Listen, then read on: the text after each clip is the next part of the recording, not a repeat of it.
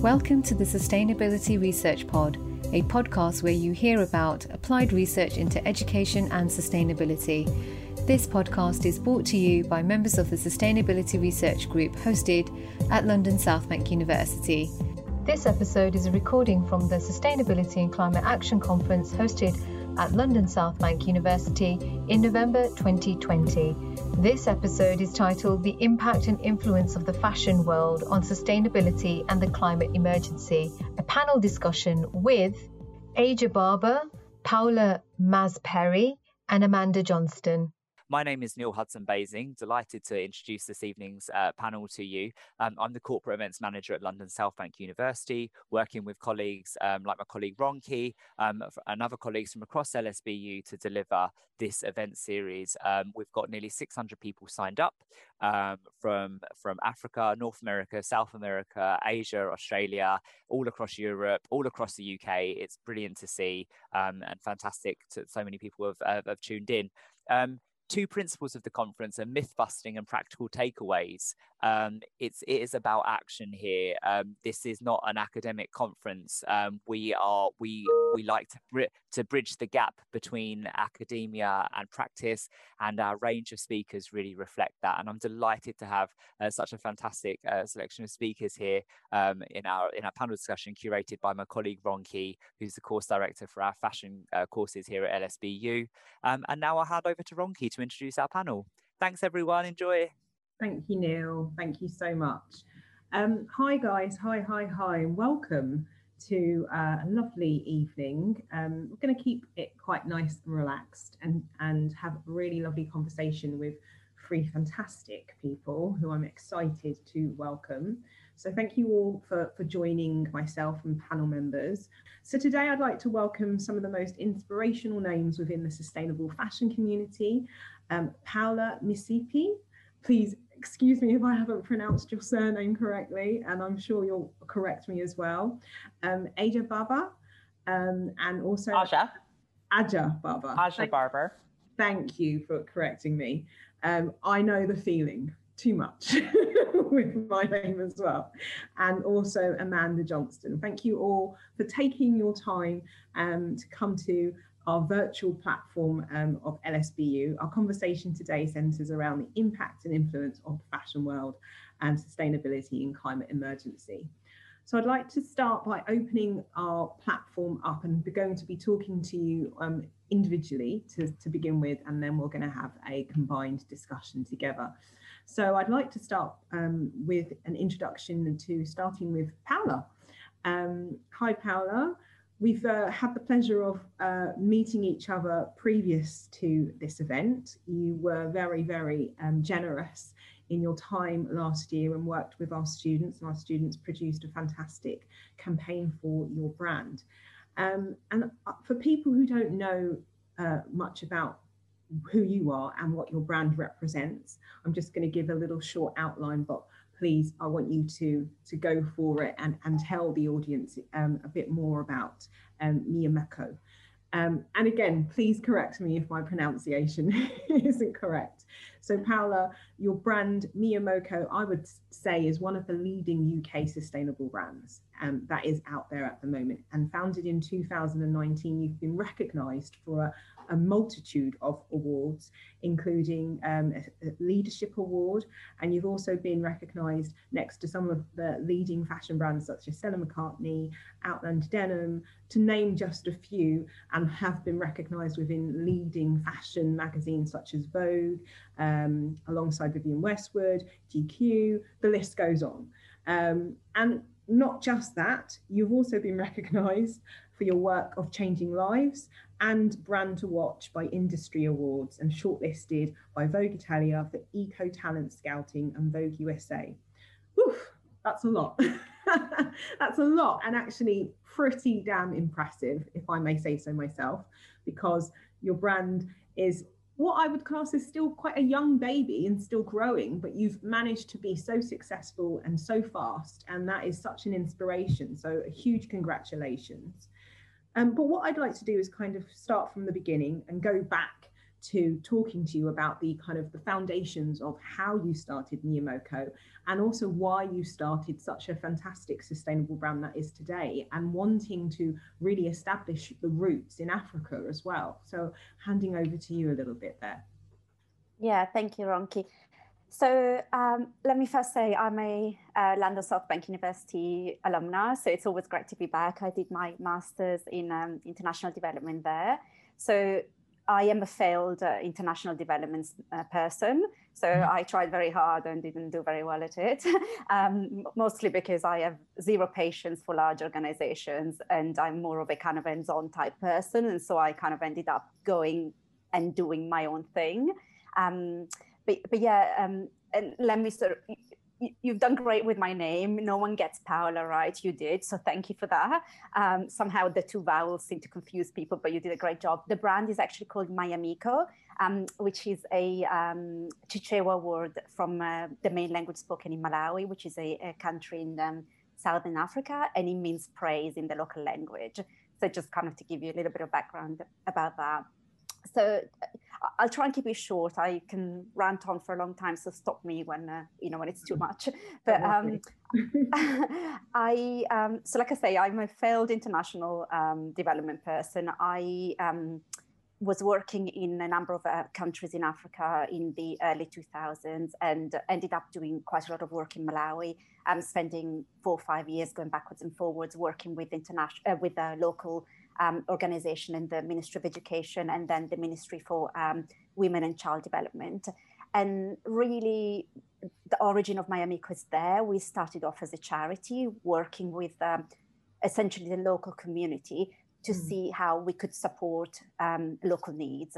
So um, I started it working with um, a lady called Kate Kainja that at the time was uh, working at the Ministry for Women and Child Development and had a, real clear sense of what women were telling her that they needed.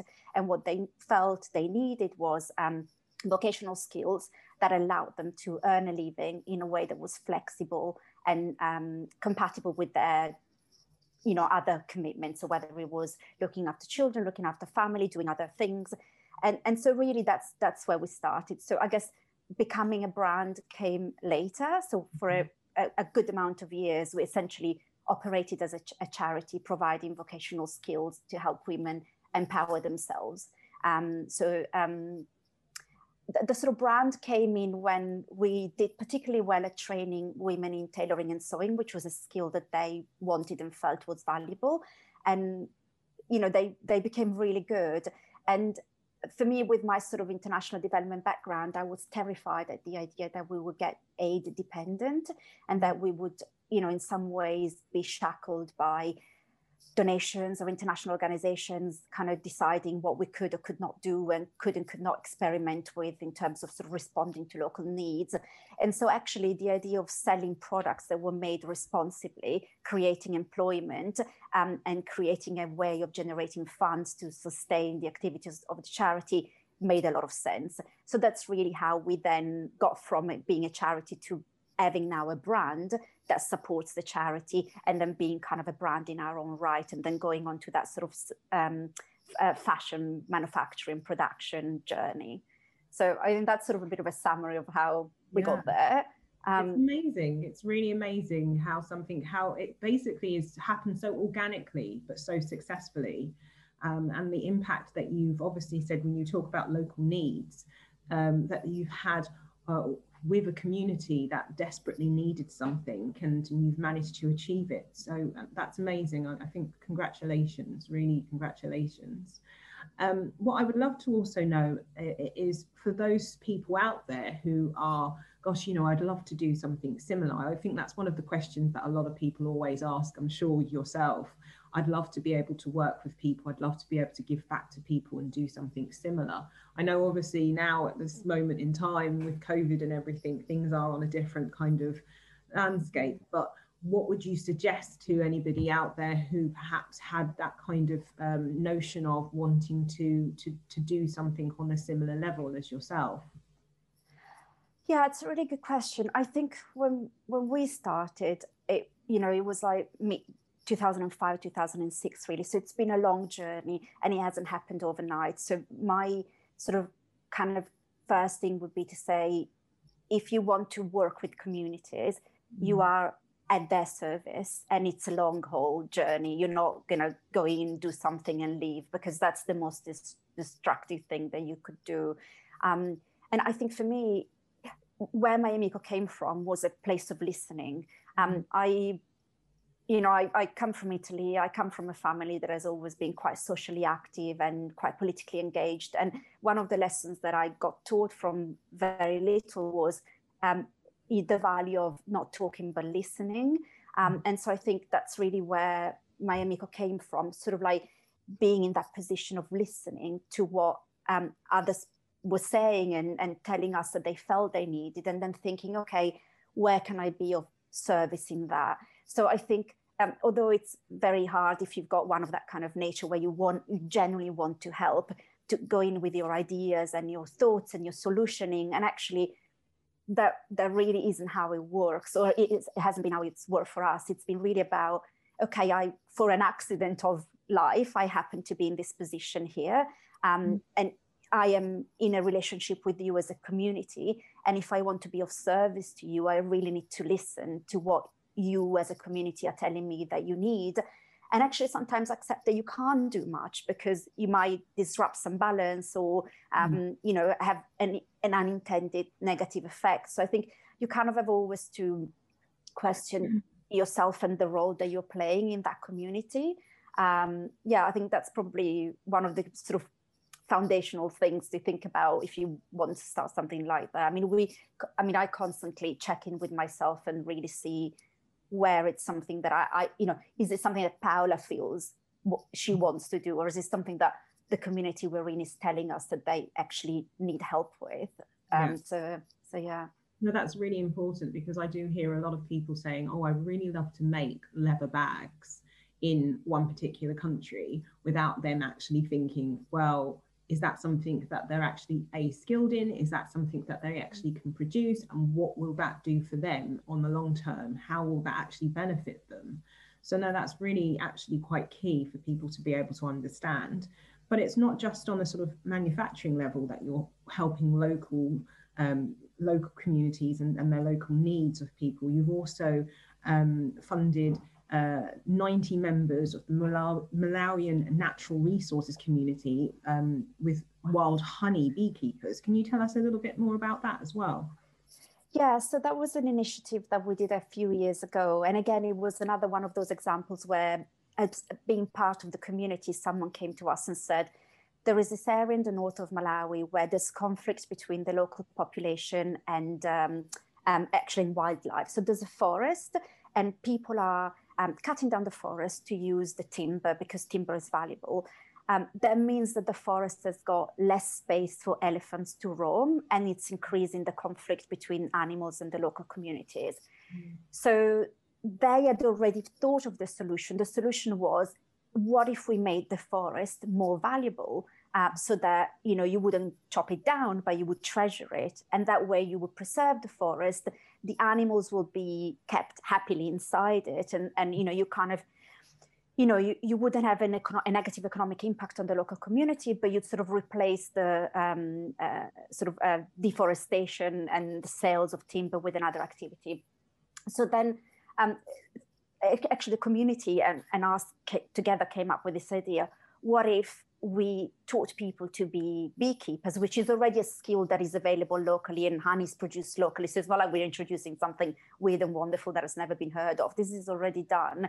But what if we trained beekeepers to um, um, to produce forest honey, which is actually very high quality and fetches a good price, on the edges of the forest?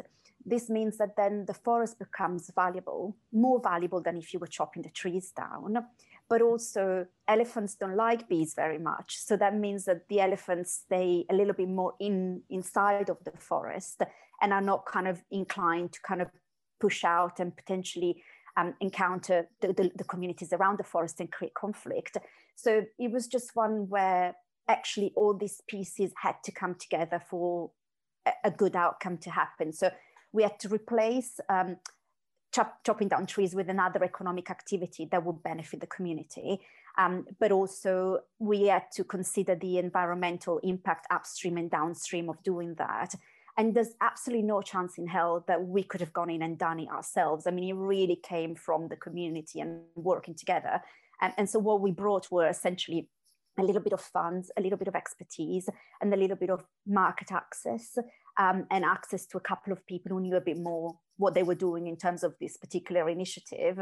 Um, yeah, and that's sort of how it, it all developed. And, and as a, a, charity, we sort of did this and we helped set it all up. And, and then the community owns it. You know, if you know, it's entirely up to them what they do with it. So, so yeah, that was um, that was a, a fun one it's so clever. I mean, it's it, it's such a clever idea. It's like you think uh, you wouldn't think of it, but then when you when you've actually explained it, you just think, wow, you know, that's such a natural natural um, law of order almost idea of being able to keep animals in in their own kind of natural habitats. It's so clever, and everybody wins. You know, everyone wins um, it's a fantastic way of being able to to help um, the community. Um, and I'm, I hope that some of the students who might be listening take that on board with their work because that's a great kind of almost a great case study actually. Yeah, um, well, actually, it's sort of it, it, was a little bit better even because what we managed to do was um,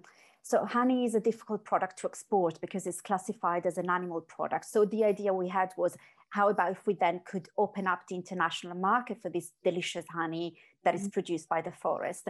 But actually turns out that it's really difficult because it basically it's like the rules are as strict as they are with animal products, you know, as if you were importing beef. So that was difficult and could it be done? But actually turns out that we what we could export and work with was the beeswax as a byproduct. So then working with the local refugee camp, we managed to produce a batch of um, lip balms that were based on the beeswax. Yeah. Um, so then we cre- we were able to create a little bit more employment through mm-hmm. a byproduct, if you like. Um, yeah, so, so, um, so, yeah, so it was kind of quite a nice sort of circular experience uh, there. Yeah, but like I say, there's absolutely no chance we could have got to it without you know, and it, it coming from the community. So clever, and the lip balms, that's just genius. It absolutely fantastic so genius. But there's so much talk now about circular economy. Um, it really is so so important to be able to understand how that can evolve, and you're you're doing that on so many different levels. Um, so you've given us this um, great example of of the wildlife with the bees and honey, but you've also just signed up to um, an app called Rotation. Um, so I naively only just found out about rotation myself. I hadn't, I wasn't aware of what rotation was. And I suppose, I guess this year has been perhaps the uprising of the hiring service the, of the products. Um, so tell me why you decided to do that. What was the what was the importance of that for your brand? Yeah, I mean, this is a big conversation. I really don't want to monopolize it, but I, I, I think so basically there's just so much that we still need to do in fashion. And, and really what we need to all do is produce and buy and consume less and which is a i suppose it's a weird thing to say from a brand that needs to sell products to survive but but really what we need to think are ways that we can produce less and consume less and make our products last longer. And so obviously renting dresses and clothing for occasions mean makes so much sense um, you know for uh, instead of buying things that you maybe wear once and then you know potentially end up you know the best case in a charity shop that we know has got a lot of downstream effects that you know can be negative um, um, uh, you know without getting into that bigger conversation. So so you know for us that partnership was a like a real no-brainer um, and I mean, COVID has disrupted us like everyone else a little bit yeah. in that we had plans of uh, pushing further our made to order model, uh, which means that obviously there's less waste and products are um, created for the customer when they order them. So um, we're already pretty lean in the way that we produce, but this means that we can control it even more. Obviously, COVID disrupted that a little bit. The borders have been closed for a long time, so we couldn't really get that kind of um, transit um, happening as we would have liked we had plans to and create a, a repair um, hub here mm. in the UK. Um, and again, COVID sort of like, you know, uh, went and sort of uh, destroyed all of that. Um, but but yeah, so so I think that was one of the things that we knew we could do um, in, in, the circumstances, and and yeah, was was really you know really no brainer to, to to partner with. Um, that rental, the rental kind of um, strategy, then that combined with an, an after effect of the repair and mend when things do go back to normal. Um, that's kind of the whole process that you're looking at and in terms yeah. of repair and mend, would that just be your products that you'd be looking at, or you would you be looking at? I'm just intrigued. I think mm. the business level because I always see that there's, for me, I feel like that model is exciting on paper, but when it comes to it on a practical level, there's so many issues that perhaps that can arise. Yeah. So eh, I mean, it, it's a physical model so you kind of need to be in the proximity of where that service happens. So for example in malawi we essentially repair anything. It doesn't have to be ours. Here we would need to make sure that we've got the right machines to repair certain materials. We have the right skills to repair certain materials. So i think you know it, it, it's it's a series of logistical steps that need to happen. So i think the idea i mean to be honest because of COVID, we haven't really kind of got that far down the line. So I, I don't want to lie and make it sound like we've figured it all out because we haven't. But it's definitely about um, starting with our own products um, to make sure that we can extend their life, whether it's changing them up or just fixing them or repairing, you know, a, a tear or whatever that may be. Um, and then certainly, you know, if logistically we can handle it, it'd be great to open this up to others as well. But I mean, I don't know that you could, you know, tailoring shops have existed for like thousands of years and mm. they make good business sense. So there's definitely ways to make them work if you can remove enough friction and enough barriers for people to find it simpler. But also the other thing is that people need to value their clothes and want to keep them and want to repair them. Because if, if you want to, then you know, like you, you've got a want on the one side and you've got a service on the other, and it's kind of like a, a much easier link. So, you know, it sort of kind of goes back to can we create clothes that are valued, that people love and care and want to keep and want to transform and want to change with them and grow with them. Um, and then that service is kind of like, you know, it's just a, a really good match, but we have to create that desire first for people to stop consuming like, you know, and wanting new things all the time and actually value what they have already Absolutely. Thank you so much, Paola. That has been a fantastic conversation. Um, and thank you for answering those questions so deeply.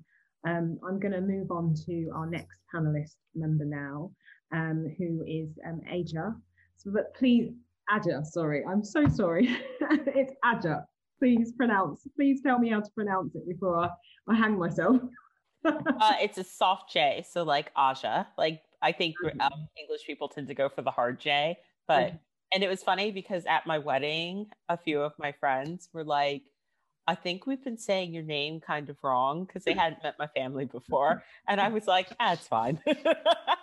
yeah, I get that as well. Um, I'm so, I, I'm going to try my best. I'm so sorry. But yes, uh, it's a soft J. I'm going to keep reminding myself.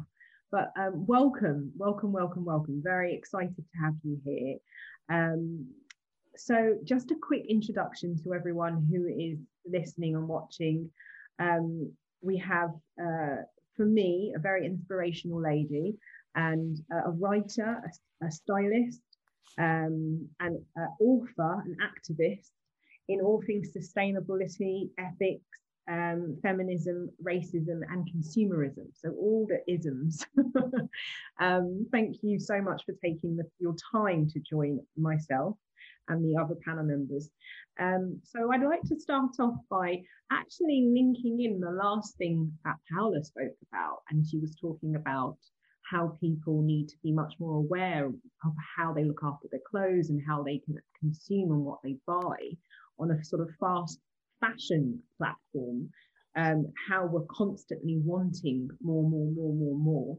And I feel like COVID has probably changed this kind of consistent need for more as well. I feel people have kind of re- reassessed perhaps how they're purchasing and what they're purchasing.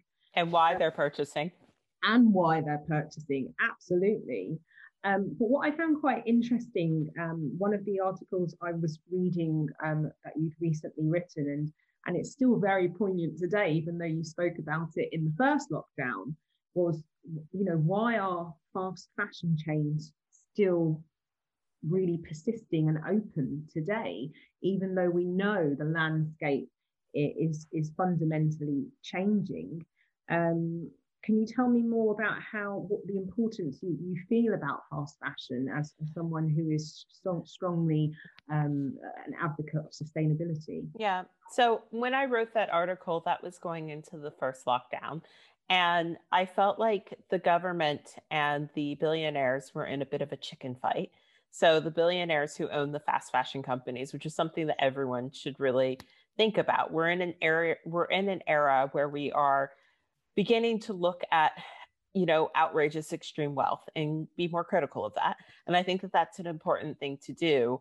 But a lot of times when people are extremely critical of people that tend to amass money in ways that you know comes off the backs of other people they are thinking of jeff bezos. They are mm-hmm. not thinking of philip green. They are not thinking of stefan persson. Mm-hmm. um, they are not thinking of uh, just off the top of my head um, what is his name? The the owner of uh, Inditex, which is Zara and that yeah. entire umbrella. Yeah. And so I think we really have to shift the narrative to talk about, you know, how much money is going into these brands. And like, I'm sorry, but if you are a if you are sorry, if you are a billionaire, you are in a position where you can um, entirely take care of your own business for a little bit. Mm. Now, one thing we know is fast fashion is an essential item. And so a lot of these stores didn't want to shut down because they need to keep the cycle going, which depends on people buying things that frankly they don't need in the beginning of a pandemic. But I would argue that that was ultimately super selfish and probably aided in the spreading of COVID 19. We have non essential you know stores that are open. We have retail workers who let's face it are not making good wages but they're taking public transport where they don't have to be there. People are coming to work sick because we're in a pandemic and they're afraid to not. And so i'm sorry but i think in a lot of chain stores owned by very very wealthy people their decision to not close sooner was ultimately extremely selfish. And i find that um, in our society, we have a very hard time because of the distance and the ways in which these systems of colonization are set up. People mm-hmm. have a hard time, I think, identifying with the people that make their products 3,000 miles away. Yeah. However, people can identify with the girl next door who works in Topshop who's being forced to go to work in a pandemic or risk losing her employment. And so I wrote that out of a place of frustration because when the stores actually did decide to close, it was only after the government offered a package for the retail workers. So, mm-hmm. once again, you're pretty much just endangering the entire country for profit, which is gross because I don't need a maxi dress when we are going into lockdown. If you're anything like me, you've probably looked at your wardrobe during this entire time period and thought, mm-hmm. I still have too much clothing. And I'm someone who has really, you know, kind of gotten it down to a place where I feel a bit more manageable. But mm-hmm. currently, I pretty much alternate between two outfits. And so yeah. the desire and the push that we feel constantly in whatever our previous normal life was has kind of disappeared, which has left people thinking about consumption in a way that we probably should have thought about when this entire system of fast fashion was kicking off. And I say better late than never, but it's never too late to look at these systems and to look at who is pushing and why. But at the end of the day, I tell people any system that makes someone at the top a billionaire and can't guarantee someone else a living wage is in a system that we should feel that we should uphold. You know, a lot of people will say, oh, well, you know, it's about the jobs, but very few big businesses manufacture overseas to be altruistic. Mm-hmm. If they did, then we wouldn't continue to hear about factory fires, factory collapses every year, every year. And so you know, we have to get away from this idea that all jobs are good jobs because they're not. And we have to get away from the idea that these companies that we've, you know, grown quite accustomed to because they've surrounded us throughout our life are without fault because the entire system is faulty. And I think during the pandemic, it really pointed out to people that this is not a system that actually cares about people, it cares about profit. Absolutely. Wow. Um, I love how you kept it 100% real. laid it out there. It's fantastic. Thank you. You just laid it out there. Um, and also, I guess, you know, going back to slightly what you were talking about is people hopefully also finding new brands that they can invest into that are more authentic, that do have um, a real understanding of what sustainability is. And they're not just using the word um, for this COVID 19 for 2020 and it is actually embedded in their actual yeah their actual system. I mean, I kind of I kind of felt like summer got canceled in this weird way. I mean, I still went out and did things, but you know, there were no festivals. There was no, you know, my my partner and I were very lucky to get to a beach one day. Um, but it it did feel like summer kind of got a little bit canceled. Um, but in some ways, you know, in the UK, people send spend a large amount of money on barbecue clothing, like clothing to wear to summer parties, and so, and not really having that same sort of environment, I think a lot of people were like, "Huh, I didn't buy five dresses this summer. Maybe I'll buy one from this small brand that I've always said was out of my budget." Exactly, exactly. I'd like that's how I like to think of it from a non-biased perspective, obviously. and I'm sure Paola does as well. That's how I like to think of it.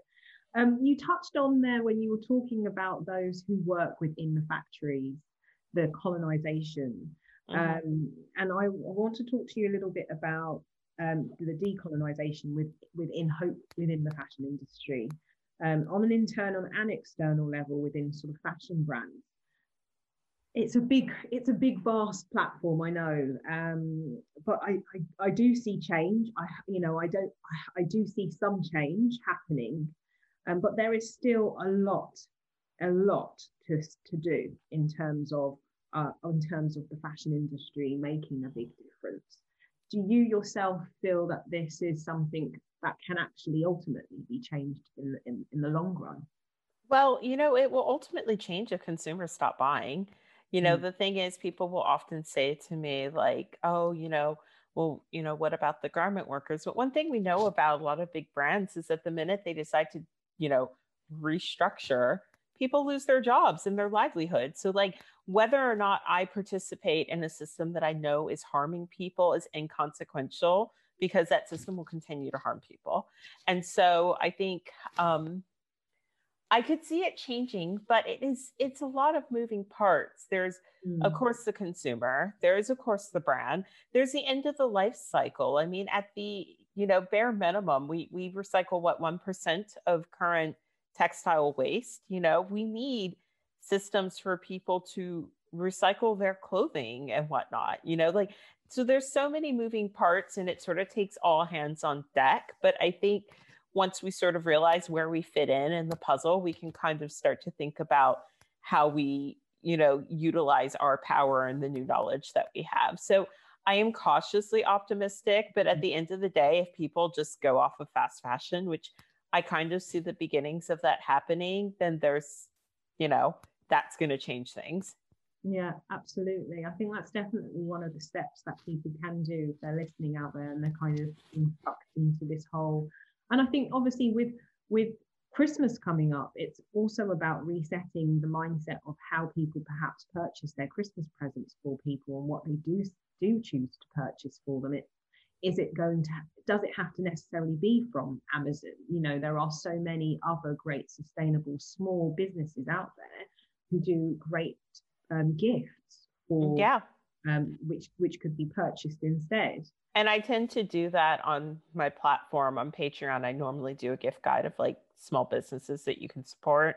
Um, and I do that on Instagram as well. But yeah, I think the problem is in our society, I think we've we've never had very honest conversations about wealth and power and money. And so a lot of people are sort of coming at it from this position of I buy fast fashion because I'm poor. But like one thing we know is that if you make over a certain income in the UK, you actually qualify as like one of the top 10% of the global wealth earners because this is a country that is very economically privileged. And so I think people really have to reroute their minds around thinking about the systems that they are buying into. Are you buying fast fashion because you are quote unquote poor? Or are you buying fast fashion because you've been trained to think that you need five dresses and that you can't wear the same dress to a wedding? And that, you know, consumption is such a part of our society. Like you watch a movie, and if anybody's having a makeover, you better believe it's going to include a scene where a woman is swinging a bunch of shopping bags and it's like new clothes, new me, you know? So I think we we have a society where people don't really talk about wealth and power, but I know as someone who was a former consumer of fast fashion that I've never been poor before in my life. I was just buying into the system because I felt like that's what I was supposed to do, you know? Um, and so, yeah, I just feel like questioning consumption is a really, really great place to start if you're you know, uh, just an ordinary person, questioning where you fall in the lines of privilege and power and whether or not you do have, you know, the privilege and power. Not lecturing people that don't have the same privilege and power as you do, because I always say, like, it's not cool to be like to like a single parent, like, oh, why are you shopping at, you know, mm-hmm. Primark for your kids' clothing? That's what they can afford. But, you know, people in your circles at your at your at similar econ- socioeconomic status to you, those are the people you should be talking to, you know, yeah. because fast fashion isn't a system that's actually run on poor people. It's actually a system that's run on middle class and wealthy people. Because if it were just people around or below the poverty line that were buying into the system, there would be no billionaires. Absolutely. So it's on all of us. no, totally. You're so right. You're so right on so many levels. And it really is it really is about that whole kind of re-educating yourself and really understanding that kind of the need versus the want in your wardrobe on a daily basis. Um, I'm going to kind of just wrap things up a little bit now and just ask you um, to kind of uh, talk about uh, a question that you discussed most recently um, on your Instagram page, actually, which I found mm-hmm. really fascinating. And it was actually um, you'd uh, a recent post that you'd written about students had asked you about career advice. Yeah, and you, and you have a number of students um, asking asking you career advice. And yes. you have students who are in an extremely interesting position this year and about to leave next year. Um, what advice would you give to students leaving university who want to obviously go into the fashion industry or uh, want to in, um, invest in more time in, in sustainability itself? Realize that the um, the the moment of time that we're in is a moment of great transition for our entire society and the entire planet. And so the job that might actually make you the happiest might not even exist yet. Mm-hmm. Yet. So keep an open mind. You know, don't set your sights on one company and be like, oh, if I work there, that's the be all and end all. Because I can tell you, as someone who formerly came from entertainment, I got that dream job at 23 and it was horrific. And so it was great to cross it off the bucket list, but I was like, wow, I hate working here. Um, so what it's brand, really, what company was that for, just out of interest? Mm, I'll keep that to myself, but but realize that um, so much of the fashion industry needs to transform and it's going to happen slowly and you probably won't end up with your dream job right off the bat because that doesn't really happen for anyone except for people that were already rich from the get-go you know? So realize that you know you might have to take a path that doesn't look traditional. I sure didn't. I mean i mm-hmm. worked in the television industry only because i couldn't afford to work in fashion. Like fashion for a long time has been a very privileged place to be you know? I did the whole internship thing and looked around and realized one i was the oldest intern and two everyone else's parents were paying their rent how is that fair? You know, so these are systems that we need to fix within the fashion industry And if you feel like there isn't a spot for you, don't worry. I felt that too. I'm 38 now and finding my dream job, you know? And so go easy on yourself. Recognize that the job that might be perfect for you won't be the thing that you'll get for a while. And also, if you have to work for a company that you know isn't great, don't beat yourself up. We've all had to do those jobs as well. Um, but be open minded read as much as you possibly can about sustainability in all sorts of different places. If you manage to work for a corporation, get them to buy you a subscription to things like Eco Textile News and like, you know. Vogue Business and like it's it's business for them, but use that to your advantage. Read everything. Be curious, you know, be open to new things. Don't set your mind on one company because you might get that dream job and it might not be awesome. But I never thought if someone had told me you would be working in the fashion industry at this capacity, I never would have, I, I wouldn't have been able to wrap my mind around it because what I do didn't actually exist when I was 20.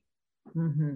Absolutely, absolutely. And what an amazing um, transition you have had and so successfully as well. Honestly, it's um, it's such a pleasure to to see how fantastic you're doing yeah. Can I can I also say though, like it wasn't a fast thing. Like I was mm-hmm. writing about fashion on the internet often for free and working yeah. multiple jobs at the same time. Yeah. And this is why we have to question capitalism because it shouldn't actually be that hard to get yeah, a doorway. Absolutely. And you know what I mean? Like it shouldn't be that you have to work 72 hours a week and then do like the writing thing on the side until the world actually decides what you were saying has value. And so mm-hmm. we need to question all of these systems because it's not fair that only rich kids get to have the fun jobs right out of school. That's not fair, you know? And as soon as we start to actually talk about this, we can make a more equitable fashion landscape for everyone. Absolutely. Thank you so much. So, so and that is exactly why you know um, I've invited you guys onto this panel because the conversations right now I'm so excited by. Thank you so much for that. Really amazing. Um, and coming to our last panelist, Amanda. Um, last but not least. um, Amanda and I, uh, we've known again, we've known each other for some time. Um, I was very lucky to have the pleasure of working with Amanda while I was at LCF. Um, a few years ago. So thank you so much, Amanda, for taking your time um, to be You're with so us. welcome. Thank you. Thank you for inviting me. Really. Oh, it's a pleasure. Absolute pleasure. Incredible program. Um, so, Amanda, just to tell people a little bit about um, uh, your platform, Amanda. You so you started um, the sustainable angle in 2010 um, a platform which I would say is was way ahead of its time. I'm going to correct you there. It was Nina Marenzi, our director, who started the uh, yes. uh, organization, and and I joined her pretty much from the get go. Um, yeah. So yes, I'll let you carry on. Go on. I was coming to that, but that's fine. I just worded it in a different way. Um, for those of you who are not uh, familiar, um, I would say I describe your, I would say I'd describe it as, as the quiet soldier. And bear with me, slowly revolutionizing the fashion industry. That's how I've described it. Because I'm thinking, how would I describe it? Uh, and within that, you also have the um, Fashion Textile Expo that initiates and supports projects which focus on sustainability in fashion, textiles, and related industries such as food um, and agriculture as well. Um, so amazing, amazing um, platform that you have um, built and created and supported. Um, so I want to just talk to you a little bit more for people who've never experienced the expo before. Let's start with that because obviously we're in this COVID-19 situation.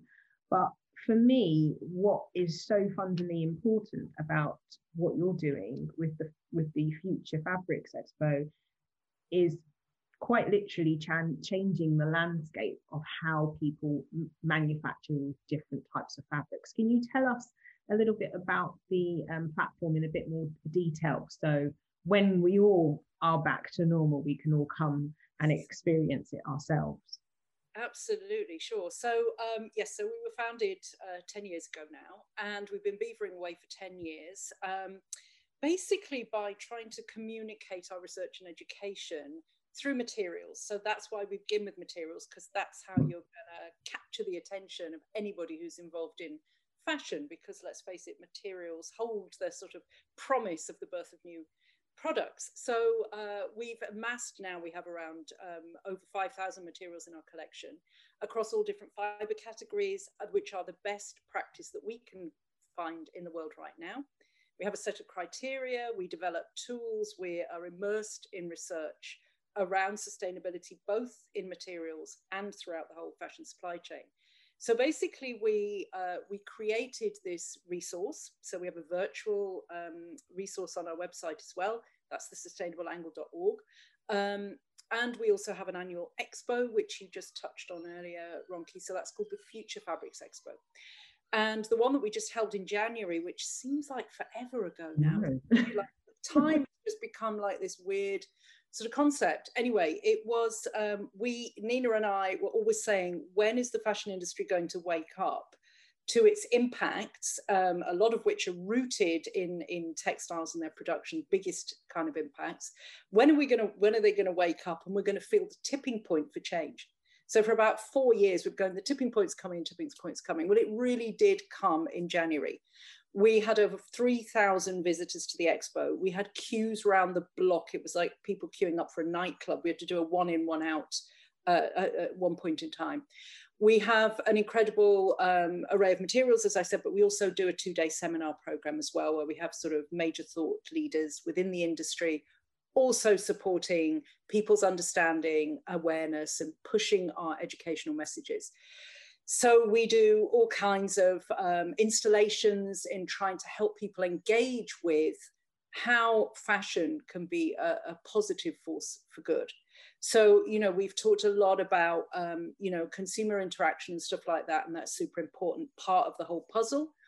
But it's just to get anybody who's involved in, in creating product to wake up to the fact that their choices have knock on effects back throughout the supply chain obviously environmentally and social, socially we know all of that. So it was you know all the installations that we do and the educational material that we put out there is focused on getting people to change what they do by understanding what the impacts are. So i'll give you one example of that which is we'd had a, a regenerative agriculture installation and quite a lot of people were going why are you telling me about farming and soil when actually, of course, you mentioned in the introduction that all of these industries are related and interconnected. So how your, your materials are grown and produced is absolutely critical in relation to their CO2 outputs and pollution outputs as well. So it's really about trying to engage people the best way we know how with those ideas and getting them to change um, their habits. So uh, through education, you can get people to realize an awful lot through hopefully engaging education and through those materials when they can actually touch them, feel them, and understand relative material impacts. So yes, that's what we're that's what we're focused on doing really through the expo. Amazing, thank you, Amanda. You've uh, also answered quite a few of my other questions, which is great. we, can drill, we can drill in. not a problem, no, not a problem at all. But what I would like to understand a little bit more about the different types of fabrics that are on show at the expo because I feel that people don't quite grasp the levels of science, quite frankly, involved with what actually can be created today. Um, can you give us a little example, a few examples of perhaps some of the amazing um, uh, designers or perhaps um, fabric manufacturers, these brand new, I'd say quite up and coming brands as well coming through? Yes so obviously we we focus on materials first but we also showcase um, product as well in our design journeys to give people an exemplar. And you know paola spoke really persuasively about it being like a whole kind of philosophy with what she's doing. So we pick out a few designers and we shine a spotlight on them particularly if they might have sourced materials with us to showcase how it's possible to be thinking about sustainable thinking, um, you know, holistically, not just changing one material, but also right the way throughout operations. So we do have that in design journey. So you can take a look on our website as well. There's some examples of uh, brands that you know we particularly like, and little write-ups on our blog, etc.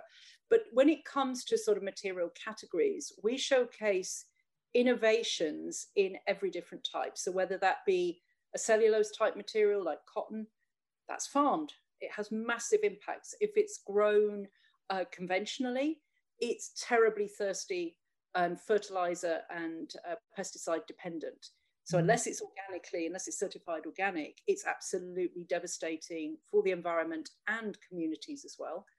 Um, so we're obviously going to only show those outputs that can guarantee that they're involved in that regenerative farming that will allow the soil to become a carbon sink you know so hence linking back to that so it might not sound like an innovation because in a mm-hmm. way it's referring back to traditional farming methods but it is it is a, a, a, relatively new thing in people understanding how important it is to understand the interrelationship between the natural world that we depend upon for our materials and i think paola's example there was you know an amazing exemplar of really understanding that systems thinking so she's talking about bees in relationship to the elephants in relationship to the forest in thinking in a systems thinking way. And that's what we're trying to promote. So, for example, when she's talking about forests, straight away, that statistic came up in my mind from Canopy Planet. We cut down 120 uh, million trees every year just to produce the feedstock for viscose fabric alone. You know, that's not counting all the other industries. So we're very aware with that and work with organizations that can guarantee they're not clearing ancient and endangered forests. Um, so other material, if you're talking about innovations, we also spotlight really cool new material innovations that, sh that show a way to a much more sustainable future through lots of different material categories. So that could be grown materials, but it could also be recycling technologies. Uh, I think reference was made to, I think Aja was saying, um, the amount of clothing that we waste, according to the Ellen MacArthur Foundation, it is around 500 billion US dollars worth of textile waste is landfilled or burnt every year. I mean, just think of the business opportunity there. You know, I mean, how insane it is that we just keep doing this cycle, this sort of very linear take, make, waste, dump. And we're not really thinking very intelligently about the systems and the, the actual money that is held within our materials, you know? So, yep, we'll also spotlight recycling technologies, um, intelligent use of waste, and also um, shining a spotlight as well on the new emerging biofabricated uh, group of materials, which are just about to become commercially available. You've probably heard about spider silk, probably heard about mycelium leather, you know, all of these agricultural waste innovations, such as uh, Pinatex, for example. So they're starting to become commercially available now. We're going to see them making a difference into what we're actually going to be wearing within the next sort of five to 10 years. For sure, to take the sort of, uh, we're too, too reliant on petrochemical based materials. Pretty much everything. If you look in your wardrobe, there's a lot of it that's polyester, and that's basically petrochemical. It's plastic, or your polyester stuff is plastic. So I read I read recently that 60% of the fabrics on earth are uh, polyester. Uh, yeah, yes, exactly. So and and all of the synthetics uh, make up two thirds of global fiber demand. So uh, and, a, and a quarter of that is conventionally farmed cotton. So we put all our eggs into two really toxic baskets when it comes to textile materials. So we really have to, you know, a big message through the expo is we need to diversify our materials we need to think much more intelligently about reuse and recycling, as I said before. So to break that, you know, we're very, we are so dependent on the petrochemical in, industry. It's insane. Unless we decouple from that, both as a source of energy and as a feedstock for our materials, then we're never going to keep a lid on the 1.5 uh, degree warming that the IPCC says that we need to. So the Intergovernmental Panel for Climate Change has stated that unless you know we've got 10 years to keep a lid on that warming or we set off a, a, climate catastrophe that we won't be able to put a lid on so it's a very urgent kind of need to think of, away from plastic. Okay, we've got a big cleanup job. We, I think, we all know because of David Attenborough what a hero he is, shining mm. a spotlight on single-use plastic, and that is connected to our textiles as well. So it's kind of like we've got a huge cleanup job to do with that, but we shouldn't be using any more virgin petrochemical materials. Not at all, because we're just keeping that cycle going and we won't be able to keep a lid on our CO2 emissions if we continue.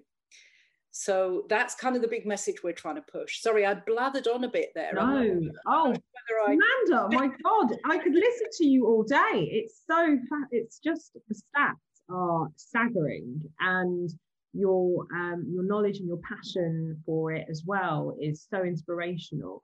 Um, no, fantastic. I could listen to it every day. And anyone who doesn't hear what you're talking about and doesn't finish our panel session without with, with, without a conscious thought tomorrow about what they're wearing, about how they're going to purchase things going forward is pretty much insane. because just hearing the, the stats, they're phenomenal. Um, in terms of polyester, I mean, I'm not a huge fan anyway because it's non-breathable, and I mean, who wants to be sweaty all day? But so, you know, um, but it, it's it's pretty amazing. Thank you so so much.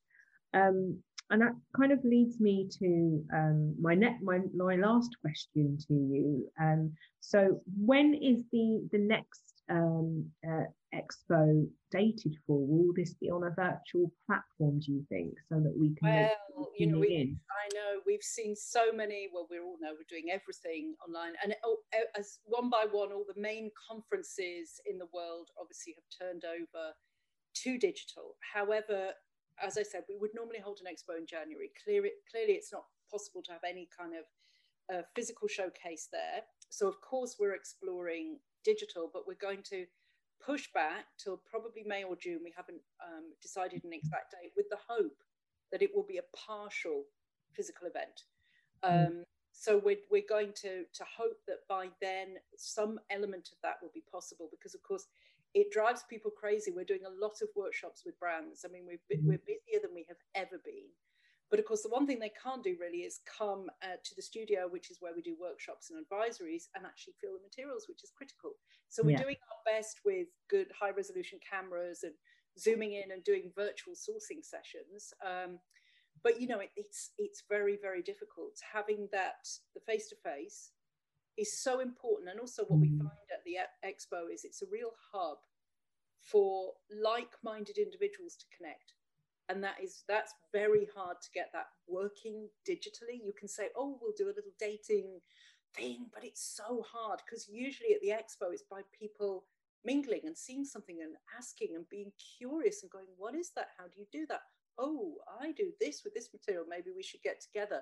There's so much of that goes on which is really exciting to see. So with a bit of luck a bit of physical come kind of may june but it will obviously have a digital element as well. We have to start, we're, obviously deep in planning for that at the same time. So keep a lookout. Do sign up. Everybody who's listening, sign up to our um, newsletter. So just go on to the sustainableangle.org and we'll just keep you updated when we know when anything is happening. I think we'll all be waiting, and um, everyone should hopefully have been signed up already. I mean, I've I've been to a number of your events, and I absolutely think they're fantastic. And I always oh, kick myself for not giving myself enough time because I I forget how how much there is on yeah. offer to look at and and talk to people and sit in the workshops and sit in the speaker section as well and talk to the designers. So I kick myself for you need to give yourself. So anyone who's really thinking of of going um it's you need to give yourself a minimum of say two hours i'd say to experience it and enjoy yourself.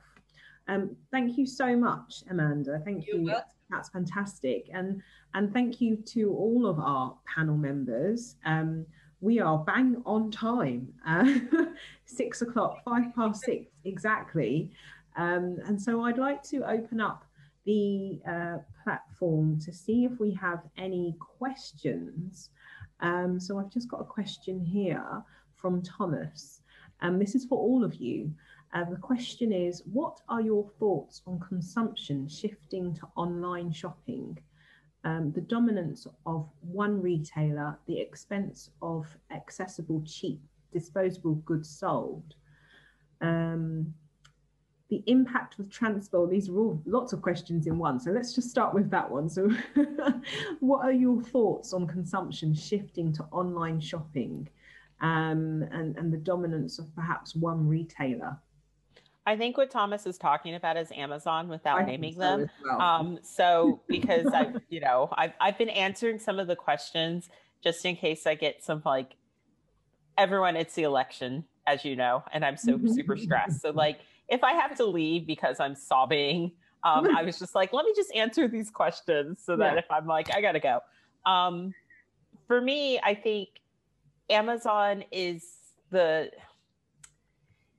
it's a part of like the monopoly system that we have to do mm-hmm. away with like these monopolies in all of our businesses walmart okay like i could do you a class about how walmart is actually one of the biggest like tax leeches on the american government mm-hmm. um, amazon is the same and i think we have to be careful in how we critique these companies because in some ways for people that have disability for people that are elderly for people that live in the middle of nowhere Amazon is a godsend. And that's great. That makes me happy that we have this sort of technology. The problem is when all of us decide to start using Amazon for all of our every needs, mm-hmm. that is when it turns into Jeff Bezos being headed in the direction of becoming a trillionaire. You know, so I generally stay away from that company because I have the privilege to be able to walk to the store and get what I need when we're not in a pandemic, you know? And I think for me, it's a question of if you have the privilege to not be dependent on something like Amazon, then question why you are. You know, like I used to be the person that would go into a bookshop. And this was like when I was working three jobs, you know, and I'd see a book I want, and then I would go and find it online because it's cheaper there because I didn't have money like that. I'm now that person that can actually just afford to buy the book in the bookstore. And when all of us are buying all of our books from Amazon, Amazon becomes a monopoly and the mm-hmm. small bookstore on the corner shuts down. People yeah. go in to browse and go, oh, yeah, really lovely place. And then they go and buy all their stuff online. So, like, it is a system where we have to look at, you know, why have we become so dependent on getting all of our stuff from one place? Yes, we all like a bit of ease, but that ease actually isn't good for a healthy economy where everybody has good, healthy jobs absolutely. Thank you. That that's that i couldn't have answered that any better but i totally agree with you. Yeah, um, agree. Yeah. um let me just see. So the other questions you said you've already answered. Thank you. Sorry i just gave my okay. answer but everyone else can answer. No no no i thought i just i'll just open them up to the others. Oh, sure, um, totally agree. yeah no i was doing the same in the background. Question there yeah. Fantastic. So You've all, what do you think the most effective way of encouraging consumers to buy less? Um, have you seen have you seen that one? Oh yeah, about Paola and Aja, you've both answered that one. And then uh, Carolina has asked, really great and interesting discussion, and it fits in so well with my dissertation. My question for you all is whether education towards consumers is enough to drive the social change. What else can be done in terms of changing consumers' behaviour for the better? Um, agent. I know you've already you both answered that. Yeah. I think there was it remind reading that question reminded mm. me of um, something I mean, ages ago. I mean, that's maybe 10, 15 years ago. Jamie mm. Oliver did that school about um, the, the, that program about um, going into schools and educating yep. kids about the food that we eat. Mm. And I remember him interviewing this kid who had never seen a potato or a carrot. And for me, it's kind of the same thing. We as a society and you know me included everyone we've lost the connection with the things that we consume um, food what we wear you know what we put on our skin.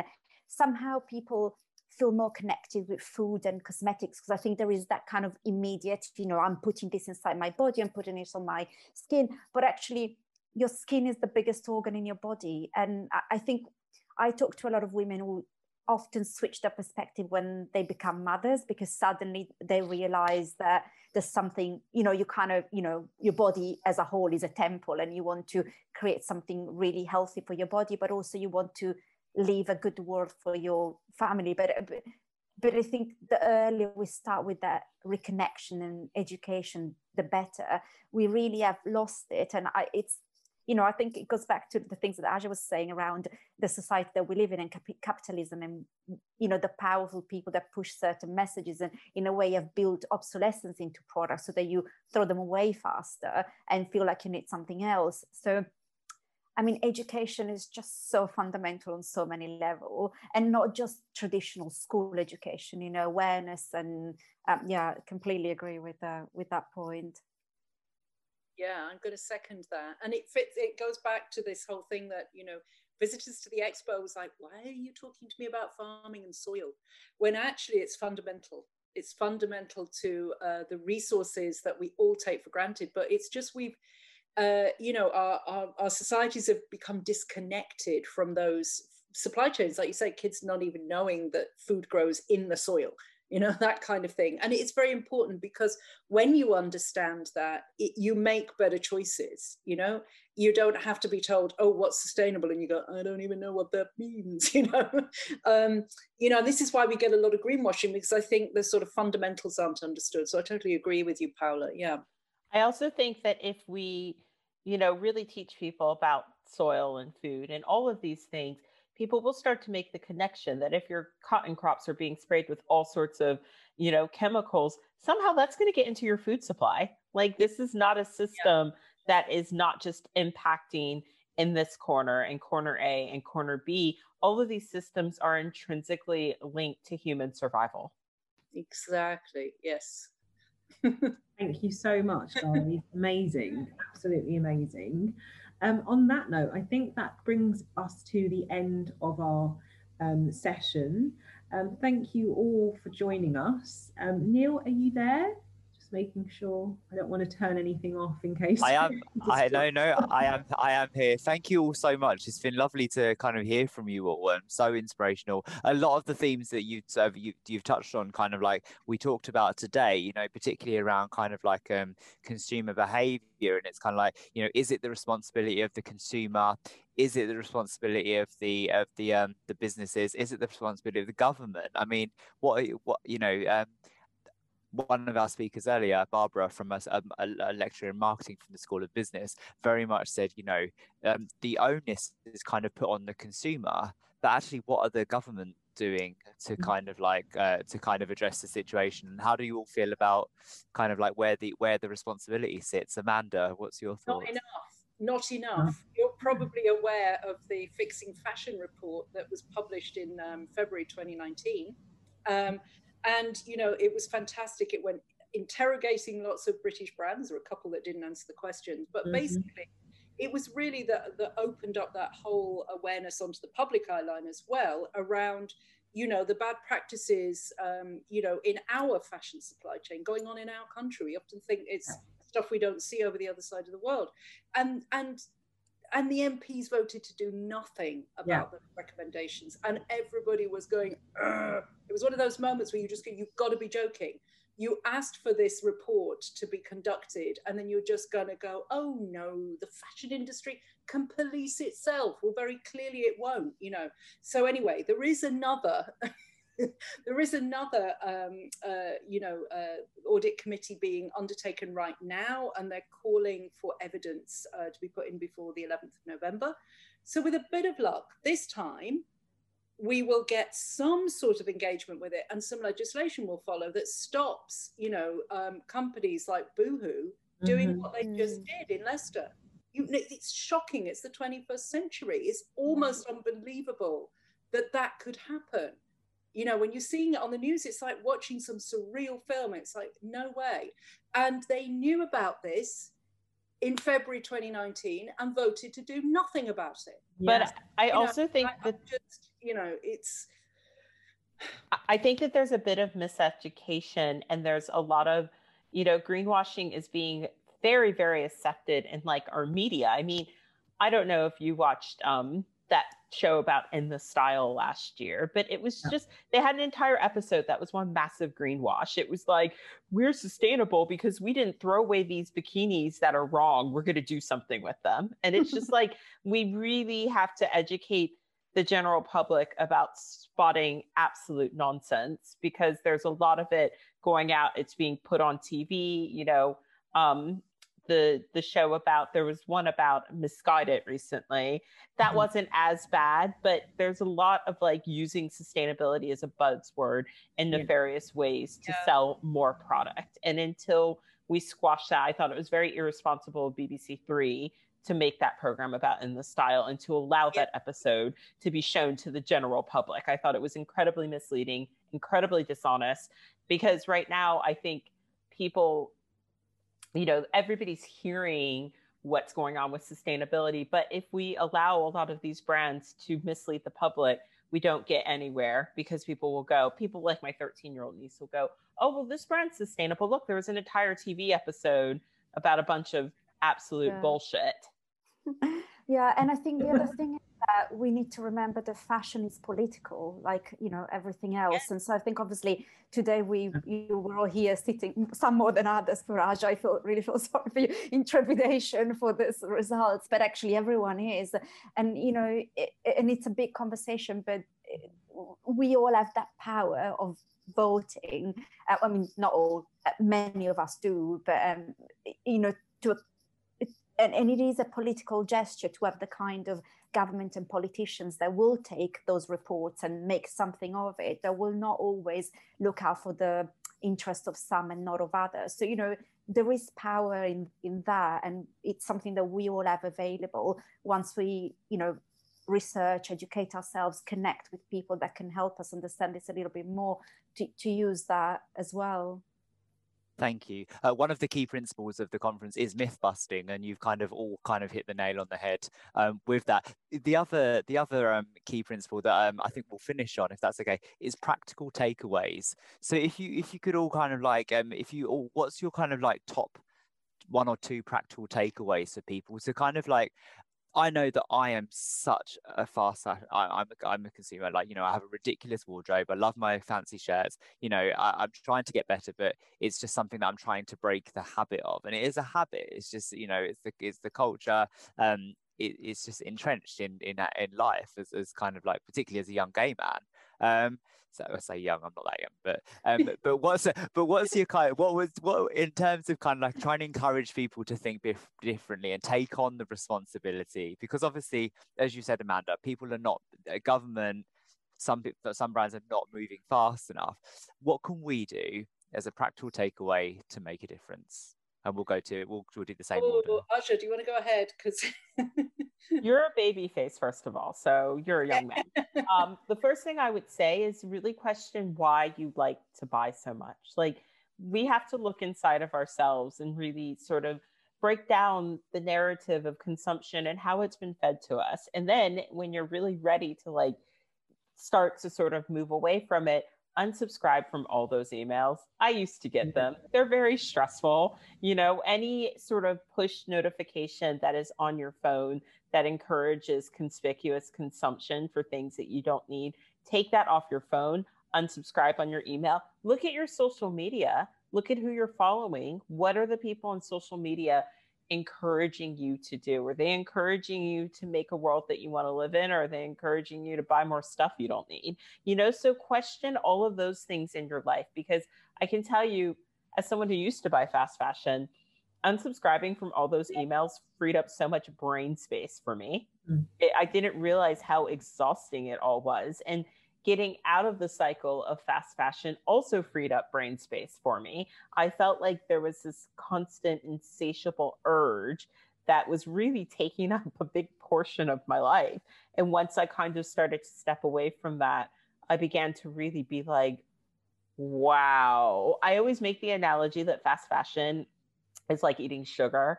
I'm from the States. We put sugar in everything. It's like our national pastime. So hmm. when you're in America, you love eating that sugar because it's in everything. When you move to the UK, you begin to immediately notice that there isn't as much sugar in a lot of the foods and you actually crave it. Like you're just like, ah, give me all the sugar. But after like a few weeks, it sort of tapers. And then now when I go back to the States, I can actually taste the sugar and hmm. I'll buy something that I used to really enjoy eating or get a dessert at a restaurant. And I'm just like, whoa, it's the same with fast fashion. When you're in the cycle, the clothing looks so fancy and so cool. And oh, I just need to buy that. And now that I'm not in that cycle, that clothing actually doesn't have the same allure. And when I go into the stores, I feel sometimes really grossed out by it. So I would say unsubscribe, take a break, and look at your social media and what you're being encouraged to do and the things that are your pastimes. Thank you. Those are all great. Yeah. Those are those are all great tangible tips that people can can people can actually physically do. So that's really helpful. analogies we're still making between food and fashion. That's great. You know? Yeah.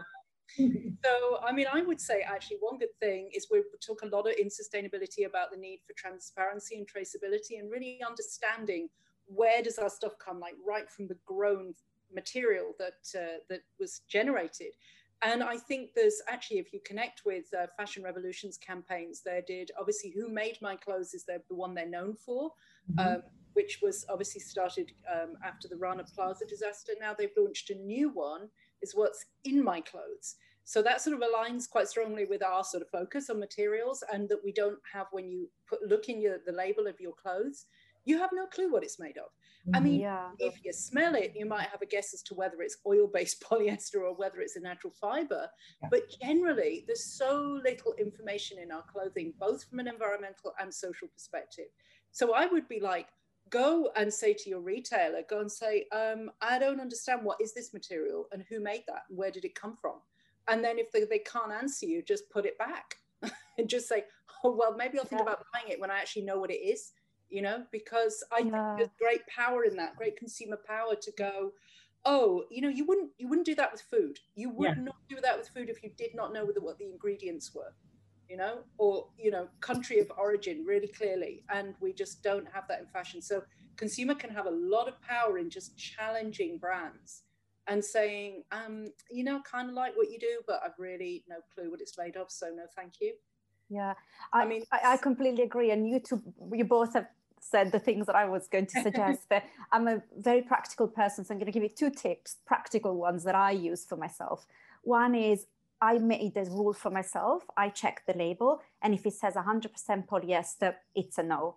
And I mean, I think life is difficult, and we all have to make very, very complicated choices, and it's stressful. So you kind of need to have a couple of simple decisions that is either a yes or a no. So yeah. for me, you know, you each can find their own, but for me, it's that one. If it says polyester, sorry, doesn't matter how great it looks, it's a no. Um, and so that's a simple one. And then the other one is. Um, I mean, it might sound strange as a brand, but we've always been saying to people only buy what you love. Don't rush it. Email us 20 questions about a piece of clothing that you want to find out before you buy, because actually, shipping stuff out and returning it is mm-hmm. expensive, is detrimental to the environment. There's a whole stack of things, you know, that are not good about it. So I, I'd say if you see something that you really like, I know it's hard, but sleep on it one night, ideally too if you still love it, then consider it again. But it's it's like that kind of, as Aja was saying, is that sort of impulse, you know, like you see it, you kind of feel like you need it. It's like that sugar rush. Mm-hmm. But actually, if you can just have that one day break and you still love it as much, then you can make that decision a bit better. Thank you. We touched on the dopamine effect in a session earlier today, actually, around kind of like that consumerism and um, how if you tap into your creativity and come up with ideas instead of consuming or instead of purchasing, it can actually have the same impact on you. So it yeah. sounds sounds very similar to that. Um, and Ronki, you obviously kind of like you know you work with a lot of students, kind of thing. Yeah. Do you do you find that um, do you find getting them on board with the message? Obviously, they're coming to study fashion, fashion, yeah. and fashion promotion as opposed to sustainability. Yeah. H- how do you get them kind of on board? With, you know using some of these tips or what what yeah. how do you, how do you get them to sign up to the concept of sustainability well, it actually, with the, with sustainability, we embed it from day one, and we take it through all the way through until their final year. Um, regardless of whatever we say to the students, if you end up wanting to do anything in media, in business, or marketing, or buying, they all have a responsibility to understand how they're going to be impacting the, fashion fashion industry on a sustainable level. So we like to implement that from the get go. And I like to implement it in a very real and very realistic way. So there's no sugarcoating of anything. We like to have very open discussions, and we tell, I tell them exactly what the real world is like and what they're getting themselves into and what the fashion industry is about. So we have very open conversations, and we're, you know, I show them very, you know, um, censored um, images. If they want to watch, they can. If they don't want to, they can leave the room. But we keep it very real. Um, and so it's embedded from the very beginning so that they're aware, they actually start to make conscious decisions themselves as consumers so that it's, you know, it's not just about them writing and reading, but they also start to understand how their um, own purchasing habits are affected because you they, they arrive and they've got their student loans and hey guys you know what? I'm, I'm I've, I've been down that road. I'm not going to say i wasn't you know when i was a student. And you see the lights the bright lights of oxford street and you want to go and you're drawn in and then suddenly we start to start to understand the costings of the fabric of the of the garment and how much people are being paid and where things are made in the manufacturing process because i'm quite lucky in that respect from my background to understand how things are made and where things are made and the impact of particular areas of the world. Um, so I do kind of pass that on to the students as well. Um, but going back to the question that the others answered, I'd, I'd like to just throw into that um, uh, for anyone and probably close on this, but that question of why would you want to look the same as everyone else? And I think that for me is the only way that you can really achieve your own individuality is by really um, exploring what is out there on a charity shop level, what's out there on a vintage level, and what's out there on a small business level. And that for me is how you craft your own individual style from a if you're wanting to do it to, to explore how to become sustainable from a, an, an, easier level for, for students especially to understand because when you start to buy into what we say what we say the high street offers you become a clone. And on you know unless you want to to look like a kardashian and everyone else then you know that's that's your prerogative. But if you really want to understand how to um, and, and, why you shouldn't have to look like everyone else and have your own individual style, then that perhaps is, is the, the biggest way of being able to understand why sustainability is so, so important um, for, for young people today to really start to explore.